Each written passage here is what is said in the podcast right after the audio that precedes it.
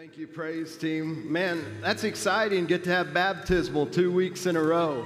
Praise the Lord. We're excited for new birth. Amen. We are going to be continuing our Holy Spirit series. So if you're watching online or with, if you're with us here at church, obviously you are. Uh, if you want to grab your phones, you can pull out the app. You can go Church on the Rock Huntley. And in there is your insert if you want to take a few notes and different things. But we welcome everybody today. We welcome those that are online. We got people watching all over the place. I was talking to somebody today and they said, hey, I watched you online this week. And that's still a little bit hard to get used to, people coming up and saying that to you. But you know, COVID may have done a lot of things, but here's one thing it forced us to do is it forced us to get that message out on online, and we have seen so many people come to Christ doing something that we weren't doing before. So God works everything for good. Amen. Today we're going to talk about, last week we talked about being made aware of the Holy Spirit. Trying to be cognizant of Him, realizing that we're the temple of the living God and the Holy Spirit is with us. Uh, we talked about how He's there. How many remember last week when we talked about how How, how when Jesus gave parables and He taught things, how if the disciples didn't know what was going on or what He said, how He would pull up a rock and He'd teach them what He just said, and how now through the Holy Spirit we still can continue that kind of a relationship. But today I'm going to be preaching that. We'll be continued on the Holy Spirit. I'm going to be preaching about He gives you the power to do it. He gives you the power to do it. The Bible says that God gives us both the desire, everybody say desire. He gives us both the desire, and everybody say, and the power. So He gives us the desire and the power to do what pleases Him. You know, sometimes we get caught up or we get stuck in the to-do where we don't do so good at the to-dos, and we feel like we, we don't do it. We, we aren't doing what we need to do. But I want to encourage you today that the Holy Spirit is here, and He can create a passionate, ever-increasing yearning for Christ. He can keep that desire inside of you alive. You know, in the Old Testament, Abraham had a son named Isaac. And he sent out his servant to go find Isaac a wife. And this servant went out in a foreign land, and he found this woman, and he knew that this was the right woman, and he took this woman from her home. She, he put jewels on her. He dressed her. He got her ready, and then he brought her back to Abraham's son Isaac and presented this daughter, presented this woman unto Isaac to be his bride. And brothers and sisters, that's an Old Testament scripture, but that's a New Testament example of what the Holy Spirit does. The Holy Spirit is the, is the presence that goes out and finds you in the world that you live. How many remember when you were without Christ and you were out in the world doing the, your own thing, and the Holy Spirit came to you and began to draw you to give your heart to Jesus? That's the, so the Holy Spirit is there to, to draw you to Jesus, and then He takes you and gets you ready. He, he, he, pres, he gets you ready. He gives you gifts. He, he gets you uh, clothes and gets you ready to bring you back to the bridegroom. The Bible says that the Holy Spirit is here to do that for us. He's here. How many's ever bought a house or had to put down a down payment on something? Okay? The Bible says that the Holy Spirit is an earnest or a down payment deposited in you to make sure that you get to heaven, that you find your way, that you have the desire and the power to make it all the way. Write down Philippians one six if you don't care. The Bible says that He that hath began a good work in you, He's also going to continue it till the day of Jesus Christ. Somebody say, He began a good work in me. He began a good work in me. He's going to continue a good work in me. I want you to see that the Holy Spirit is a deposit in you. It's a deposit. It's a guarantee. It's, it's God putting something inside of you saying, I'm going to make sure that you get to be brought to the bridegroom. And I want to ask you, what kind of bridegroom, do you, what kind of bride do you think that the Holy Spirit's going to bring to Jesus? You know, we're the bride that He's preparing, that He's getting ready to bring us to Jesus. What kind of bride is it going to be? Is it going to be one that's half-hearted? Is there going to be one that's lukewarm? Is there going to be one who's not devoted to Jesus and is kind of cold or cold and indifferent? No, the Holy Spirit is going to present a passionate bride whose love is always growing in Jesus. He gives us that love that's always growing. He gives us the desire and the power to, to do it. The Holy Spirit becomes a voice in our spirit that cries out for more of Jesus. You know, some Christians think that uh, that it, it'll happen when I go to heaven, that everything will change and I'll be the way the Lord wants me then. But I want to say the Holy Spirit is here today to give us passionate love and to give us passionate desire this side of death. Somebody say amen. Look at Romans eight twenty-six. Romans eight twenty-six. This is a this, this describes a powerful work of the Holy Spirit, I believe, in the heart of a believer. The Bible says the Holy Spirit helps us in our weaknesses. Look at that. The Holy Spirit, we're talking about the Holy Spirit. He helps us in our weaknesses. And then I like how this says it. It says, for an example. Um, don't just highlight, this is the only thing to do. This is just an example. In other words, the Holy Spirit is here to help me. Well, here's an example of that. How many know there's lots of examples how the Holy Spirit's here to help us? Well, here's an example of that. When we don't know what God wants us to pray, the Holy Spirit prays for us with groanings that can't be expressed with words. So, so in our weaknesses, when we don't know how to pray, the Holy Spirit comes and puts a cry in our heart. It puts a cry in our heart. He, he, he, he, he, in some scriptures it says that he puts that perfect prayer, that perfect utterance, and that perfect groaning that we don't even know how to express with words. He puts a groan, a cry deep inside our heart for no more of him. It's a deep groan. It's an emotional, it's profound, so much profound that there's not even ways to express it. You know, this Hebrew word for groaning there means a yearning. A yearning, a yearning to long for more of Christ. It's like this example is like a deep down body thirst. I'm going to put a prayer in him that, that, that they say, man, all I want in my life is your will for me. I want to put a groan or cry in their heart to where all they say is, take this world from me. I don't want it anymore. Are y'all starting to follow what I'm saying? It's an example here. I want to put a, a, a voice or a cry in your heart that says this. You're just a pilgrim walking through this world. Get your eyes on a maker and a place that isn't of this world. He, he, he puts a cry in our heart to, to, to where you're like, I want all that you want for me, Lord. I want all your desires that you want for me. Uh, uh, take this world from me. Take things out of me that you don't want there to be. There's a groaning that he releases inside of us. It's a deep down body thirst for more of God. It's an unsatisfied appetite for God. It's one that yearns for Jesus so much that you sit in his presence and nothing comes out of you except Jesus. The only thing that ha- makes me happy is you. Jesus, I've tasted and you're good, and all I want is more of you. The Holy Spirit helps us, guys, when we're in our weakness, that he can put that desire in our heart. You know, Christianity, it, it, it's just automatic. If you're not on top of it, it's trickling.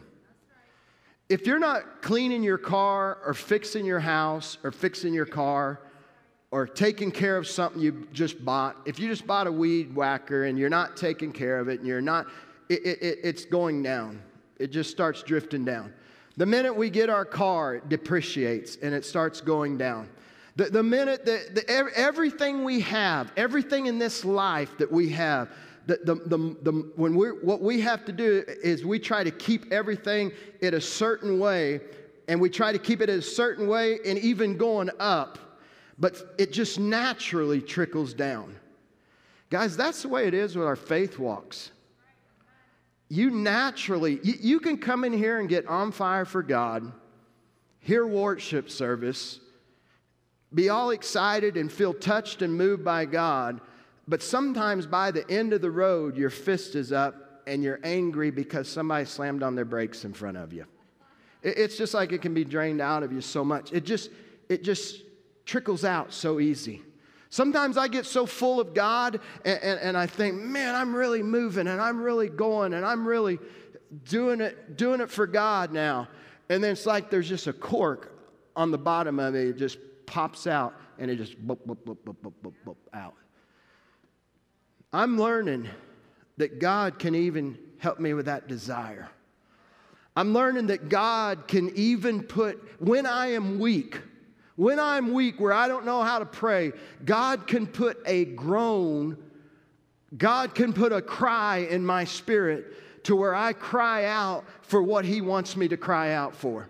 To where I cry out, take this world from me. I cry out for, have your way in me. I cry out, even that song we sang about the refiner's fire. What was that line that said, Lord, I want to be tried by fire, purified. Na, na, na, na, na. How did that, um, Lord, there was a spot in there to where it, it, it was like there was a que- it was like there was a question, do you want to be? To where you had to say, I want to be tried by fire. I want to be purified.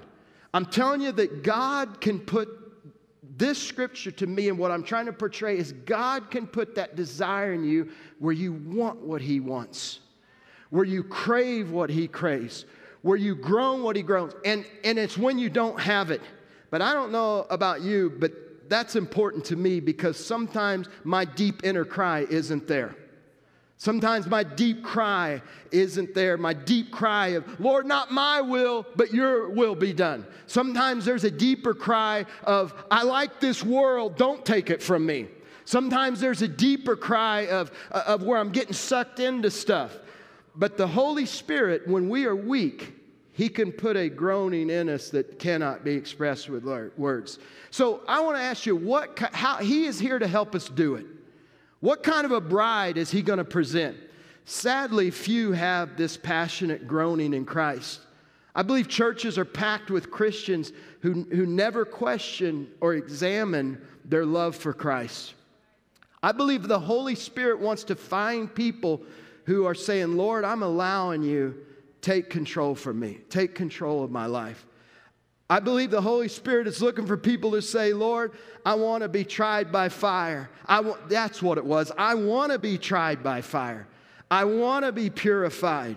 And they're beginning to yield to Him. And when that happens, there's more of a groan for His presence or a yearning. A- ask the Holy Spirit. Ask the Holy Spirit to start revealing Christ to you in a way that He never has. So the Holy Spirit is here to help us to do it. He gives us desire, and He empowers us to live it. Here's my next point I want to make, is the Holy Spirit empowers us to live it in all areas of our, uh, of our Christian life. I want to compare original Pentecost with the fulfillment of Pentecost. What do you mean by that? For you guys that are, are new in your faith walks, how many know Brother Moses that took Israelites out? How many, how many know Ten Commandments? Let's get a place of reference where we all understand. Does everybody in the building know what the Ten Commandments are? Hey, sad, seriously, sometimes people, it's getting where some people don't know what the Ten Commandments are. Seriously, so let's get a place, a common ground that we can all stand on. Okay, the first Passover, the first Passover was in Moses with the children of Israel in Egypt. God told, remember the plagues, the plagues of Egypt and all that. Okay, God had His people get in their home, and He provided a lamb for each household. In the New Testament, how many know that Jesus is the lamb for each household? So in the, in the Old Testament Passover, a lamb was provided for each household. Okay, at a, it, it, it a, cert, it, it, at a certain time of the day, the lamb was, was slaughtered, and then the people in the home ate the lamb. And then they took the lamb and they put blood over the doorpost. And then the death angel passed by. And then everybody has seen the story of Moses where the Egyptian firstborn children passed away. But all of God's people lived. Why? Because there was blood over their house. Amen? Okay, that was what's called the first Passover in the Old Testament. Okay, that's the very, that is the very first Passover. That's when it was instituted. Okay. When Jesus, the Lamb of God, died, and we just celebrated the crucifixion and resurrection of Jesus, did you know that even on the calendar, it was the very same time? So when Jesus went to town, the Lamb of God came to every household of faith and became the Lamb for that household. At nine o'clock in the day, he was put on the cross. He, he, he died on the cross, just like that lamb in the, in the day of Moses. That lamb was died. And when we take communion, we're eating the bread or the body of Christ, signifying his life. And then we put the blood over our life for forgiveness of sin so that we aren't judged and put to death for our sins. Everybody with me? That's called the Passover. That's the Passover. There was the Old Testament Passover, and then there was the New Testament Passover. So Jesus is our Passover lamb. Okay. Now, fifty days after the, fifty days after the, fifty days after the, after the Sabbath is what we celebrate a day called Pentecost. Okay? Pentecost, listen to this. This is all going to be interesting, and it, there's a reason for all this. Plus, I think we need to learn something in church, too. Okay, I think we need to learn something in church. Okay, okay. fifty days after Moses left Egypt, the very first, that was the first Passover. Well, fifty days later, how many know what were what was what happened fifty days later after they left Egypt? And went, we're heading to the promised land. What, what happened fifty days later? Anybody know? They gave the law. Everybody say the Ten Commandments. They gave the Ten Commandments. So fifty days after the Sabbath, you count fifty days, and the children of Israel marched around, and they went to Mount Sinai, and Moses went up the mountain and got the Ten Commandments, or the law that we have now. Okay? He got the law up there. By God. Okay. So everybody's with me on that. I needed to do that. Okay, Pentecost in the book of Acts is the very same way.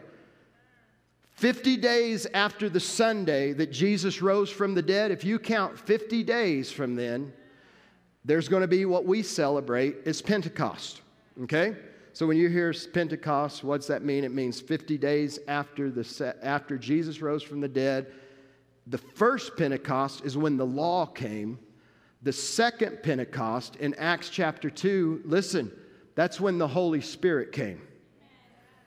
Are y'all with me? So the first one, the first Pentecost, it brought law and it brought death because nobody could keep the law. The first Pentecost, there was a cloud that descended. There was a loud noise. I'm talking about with Moses. There was a cloud that descended on the mountain where Moses went up and get, got the Ten Commandments. There was a loud noise. There was a fire up on the mountain. Moses only participated. God took and wrote the law on tables of stone, and Moses brought it down, these tables of stone that God wrote the Ten Commandments on. And when he got down there, he broke those Ten Commandments because they were breaking all those laws. And listen to this. three thousand people, everybody say, died. three thousand people died. That was the original Pentecost.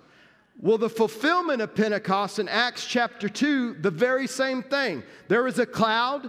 The Bible says the Holy Spirit descended in the upper room like a cloud. There was a loud noise at Moses' time. There was a loud noise at the day of Pentecost in Acts chapter two. There was a fire in the original Pentecost. In the, in the Acts chapter two, fire sat upon each of their heads. In the original Pentecost, only Moses participated. In the Pentecost in Acts chapter two, all participate. Anybody out there say amen. All participate. In the original Pentecost, God wrote on tables of stone the Ten Commandments. In the fulfilled Pentecost in Acts chapter two, he writes his word on our heart, and he writes the word on our mind. In the original Pentecost, three thousand people died, but in the fulfillment of Pentecost, because of Jesus, the Passover Lamb, three thousand plus lived. three thousand plus got saved. It was for everybody. So there's something about Pentecost that a lot of people don't know about. I'm telling you that God gives you both the power, He gives you the desire and the power to do what pleases Him. When you don't have that desire, that first point, when you don't have that desire burning in your heart for more of God, when you don't have that prayer that you can say, refining fire, take your place, take this world from me. When you don't have that, I'm telling you that the Holy Spirit will put a deep groaning in your spirit. Will you cry out for more of God? Will you cry out, take this world from me? I don't want it anymore. But then you move into this second point. How, how, how something about this Pentecost, that first Pentecost, the law, nobody could do it. It killed. It, it, it, it, it was the same, but there's something about this Pentecost that a lot of people don't understand. It's Pentecost is the empowerment to walk righteous on this earth. How many say, man, I stink at walking it out. I stink at walking it out. I stink at doing it. It's mistake after mistake after mistake. Guys, the, the fulfillment of Pentecost, when the Holy Spirit came and the tongue set upon each of their heads, that's you. Everybody says there's a tongue of fire on my head. There's a tongue of fire on my head. The Holy Spirit descends on your head. Pentecost is the ability to walk out righteously on this earth what Jesus did. Jesus, our Passover lamb, came and He fulfilled the righteous requirements of the, of the Lord. I always think of this. I love Isaiah fifty-three that says, He was wounded for my transgressions. I, I'll say, Lord, you were wounded for my transgressions. I have transgressed your law. I break your law all the time. You were wounded for my transgressions. You were bruised for my iniquities. How many know that Christ died and was bruised for our sins, our iniquities? The chastisement for my peace was upon your back. In other words, God's anger, God's wrath. Do you guys ever have some anger on yourself when you, when you mess up? How many get angry with yourself?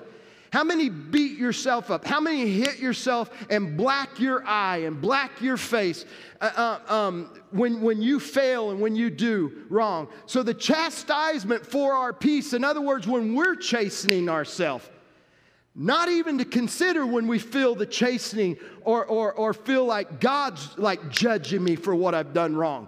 But the Bible says the chastisement for my peace was upon, everybody say Jesus' back. Jesus, everybody said, Jesus' back. And by His stripes, I'm healed. I'm healed. So Jesus, our Passover lamb, He fulfilled righteous requirements. He gave us His righteousness. But the Holy Spirit came to empower us to live it. When the law was given in the original Pentecost, they had no power to keep it. Moses was coming off the mountain, and when he got off the mountain, he was like, what is going on down here with these people? They were having orgies and, and sexual parties and drunkenness and, and worshiping, t- worshiping calves and cows. And it, it all went downhill real quick when the man of God was just went up the mountain for forty days. It all went to hell in a handbag. Just boom, just boom, quick. It just spiraled down so fast. Moses came down off the mountain, and he was like, what's up with, what's going on down here? And these, the first Pentecost, the law, he took them and he broke it. He broke them. And I want to say this. They were breaking the law. Moses may have broken the original tablets, but they were breaking the law way before Moses came down to break the tablets. The very, the very moment God was writing the law, thou shalt not commit adultery. Thou shalt not worship idols. Thou shalt have no other gods before me. Right while he was doing all that, they were breaking them. They were breaking them. They were transgressions. They were transgressing. They were failing. You might say it like this, before the ink even dried. Couldn't even get them written. Why? Because the original Pentecost, the giving of the law, none of us could keep it. None of us could do it. It killed three thousand. But I want to encourage you that you're preaching on the Holy Spirit. First, I'm telling you, He gives you the power and the desire to do it. The second thing I'm telling you is He, he fulf- Jesus fulfilled the righteous requirements, and He forgives us our sins. And the second Pentecost is like they didn't have the power to do the law. The second Pentecost is the words written on our hearts and our mind, and the Holy Spirit helps us to walk it out. Is God asking too much to ask us to keep some commandments? You know, He didn't come to destroy the law. He came to fulfill it.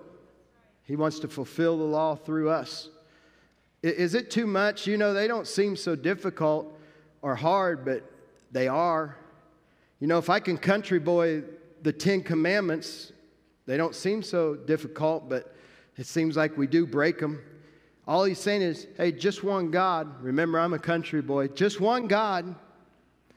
Well, I, so many would say, I just have one God. My question back to you is, really? Nothing?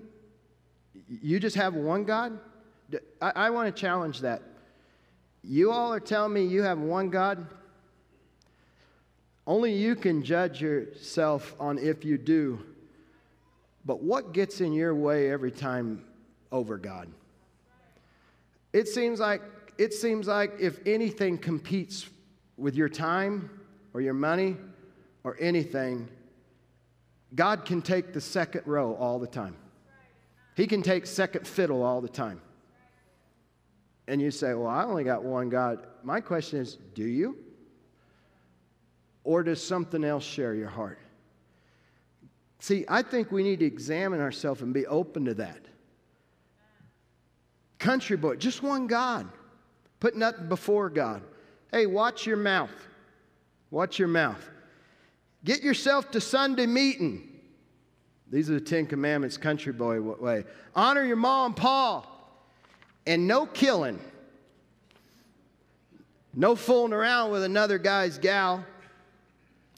Don't be a taking what ain't yours. No telling tales of gossiping. Don't be hankering for your buddy's stuff. That's all the Ten Commandments. But without the power of the Holy Spirit, how many know we can't do any of those? Anybody out there say, man, we can't do any of those. But the Holy Spirit empowers us. He writes the word in our heart, and He gives us the power to do it. Many believers only think of divine empowerment as an em- enablement to perform the miraculous. It is that. You know, the, next week I'm going to teach on the gifts of the Spirit, where He gives us the ability to perform miracles, to do mighty exploits. But the infilling of the Holy Spirit is also the empowerment to consistently live out our Christian life in all areas. Anybody out there say amen? Each individual's unique. We all struggle with different personal weaknesses. The Holy Spirit knows our hearts, our motives, our personal flaws. We can depend on Him that He helps us uniquely to live out our Christian obedience to Christ. God's people, we need the Holy Spirit working in us, not just on church on Sundays, but every day in our lives, in our homes, in our schools, in our marriages, in our personal lives. How many know that we need Him to help us do it? So, Pentecost, the Holy Spirit is here. In Acts chapter two, when the Holy Spirit came to all of us, it was here to empower us, to give us the power to do it. The second, the, the, this is my last point I want to preach on, on this, on the power to do it, is, is, is, is abiding in the fruit that the Holy Spirit produces.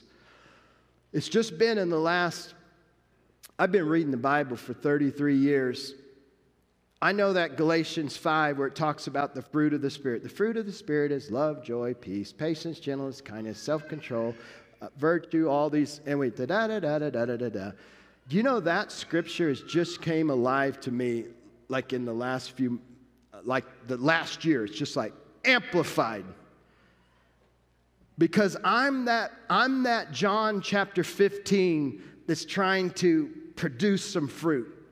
I'm groaning, I'm, I'm, I'm, I'm working, I'm trying so hard, I'm gritting my teeth, I'm willpower, determination. I'm trying so hard to produce Christian fruit. And it seems like I can't ever produce Christian fruit. no matter how hard I tried. How many has been on that? No matter how hard you try, no how determined you are, no matter how many times you say, Lord, I'll never do this again. Lord, you, you just, man, how do I produce this Christian fruit? The key to producing Christian fruit is abiding. Everybody say abiding. Abiding. If you abide in me and my word abides in you. Christian fruit is when we start is when we stop trying to press that fruit out ourselves and we start leaning in to the power of the Holy Spirit to produce that fruit. Now, I'm going to be reading out of, um, in Galatians, I'm going to start at five sixteen. I don't think this is in your notes, but I'm going to be reading out of the, the Passion Translation. But the Bible says this. You don't have this, so you might just want to listen because I think it's cool, and I hope you can absorb these words. But as you yield, listen to this. Paul's saying this. Hey guys, as we, I never like to say you because it's we. As we yield to the to the dynamic life and power of the Holy Spirit, we will begin to abandon the cravings of the self-life. Is anybody seeing that happen?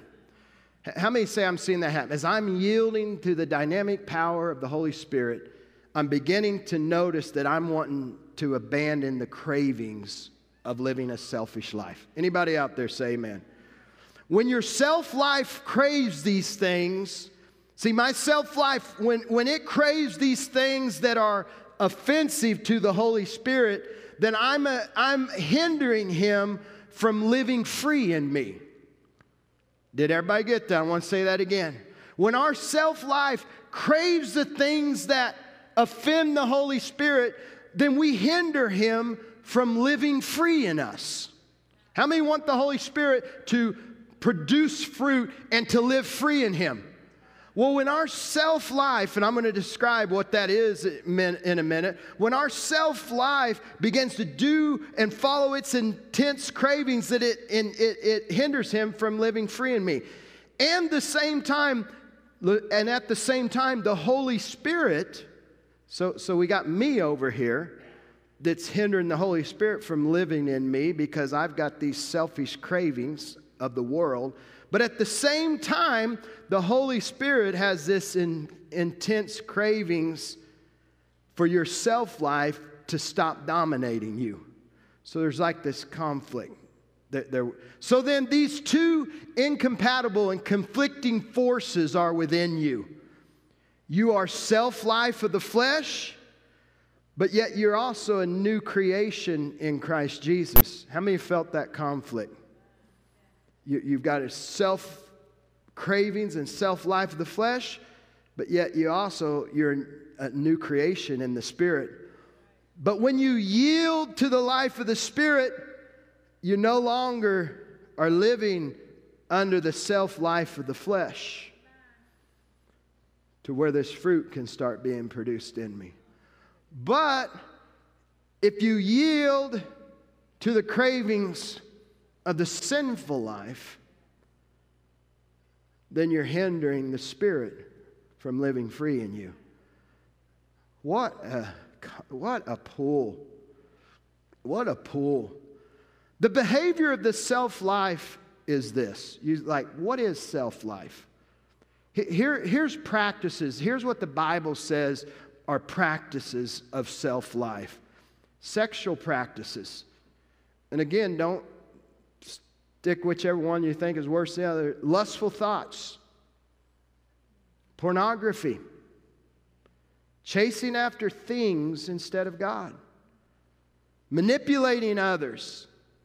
Hatred of those who get in your way. Senseless arguments. Resentment when others are favored, temper tantrums, angry quarrels, only thinking of yourself, being in love with your own opinions, being envious of blessings of others, murder. See, even on murder, I, I like to bring perspective. Even on murder, people are like, oh, I, I'd never murder. Murder, that doesn't hit any of us in here. No, it probably hits about all of us. The Bible says you murder people every day with your tongue. You know you murder people with your tongues, okay? Uncontrolled addictions or dependencies, wild parties, and other similar behaviors. Haven't I already warned you that those who use their freedom for these things will not inherit the kingdom realm of God? I didn't think I was going to go here, but I am. Because I know when I'm right on something. And that's why I'm up here preaching. I used to be, I used to be scared to death of First Corinthians chapter six. Know ye not that the unrighteous shall not inherit the kingdom of God? Be not deceived. Neither fornicators, nor drunkards, nor adulterers, nor the effeminate of themselves with mankind, neither revilers or murderers. None of these shall inherit the kingdom of God. I used to preach like that. I, I used to just thunder. And I'd say, you're going to break hell wide open. And blah, blah, blah. But brothers and sisters, I've learned the way they translated that is the way First Corinthians is translated. And it's also the correct way of translation of this. Notice it says that, that for the, the, notice this, I haven't already warned you that those who use their freedom for these things will not inherit the kingdom realm of God. The kingdom realm. Because I'm telling you that every one of us are breakers of the law. Every one of these lists, and we get on lists at Church on the Rock all the time, and I speak at boldness in that camera, is Billy Graham said it when Johnny Carson said, Billy, have you ever broken the Ten Commandment? And, Billy, and Johnny Carson said, yes, I've broken them all. Or Billy Graham said, yes, I've broken every one of them. Johnny Carson leaned in, ooh, adultery, uh, let me hear about this. You, you've done what, Billy? Hey, get that, hey, camera four, get his face. Turn the volume up, let's get this, let's get everybody. And, and Johnny Carson, or Billy Graham quoted um, some scripture, two ten, I think it's James two ten. He quoted, hey, if you keep all the laws and offend in one, you've broken all of them. Brothers and sisters, we have to realize that you're either going to be all law or you're going to be grace. If you're going to go law, you got to keep them all. You got to keep them all. You got to keep them all. And nobody can keep them all. And that's why we are grace people, that we know that none of us keep the law. You can, even this list, even this list, it says none of these will inherit the realm of God. We're okay saying that, that murderers won't, and adulterers won't, and, and, and we're okay with saying those people won't, but we can't even imagine some of those lesser ones, the ones that we do all the time.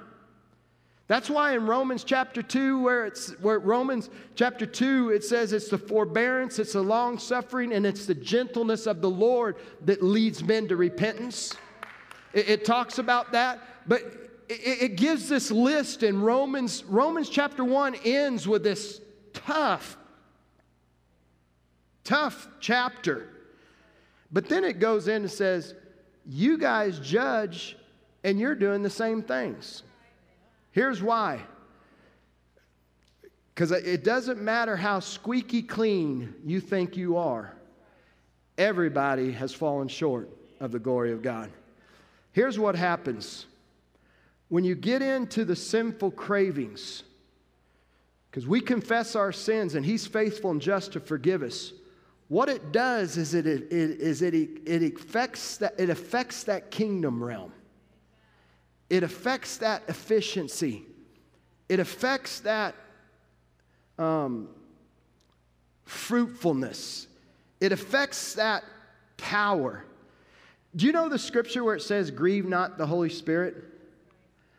That, that scripture there, that grieve is, that grieve is like if you have a loved one that dies and they're in heaven, you grieve because you miss touching them and hugging them and giving them a kiss. Okay? When we get in, listen, when we get into sensual cravings, it breaks the spiritual realm.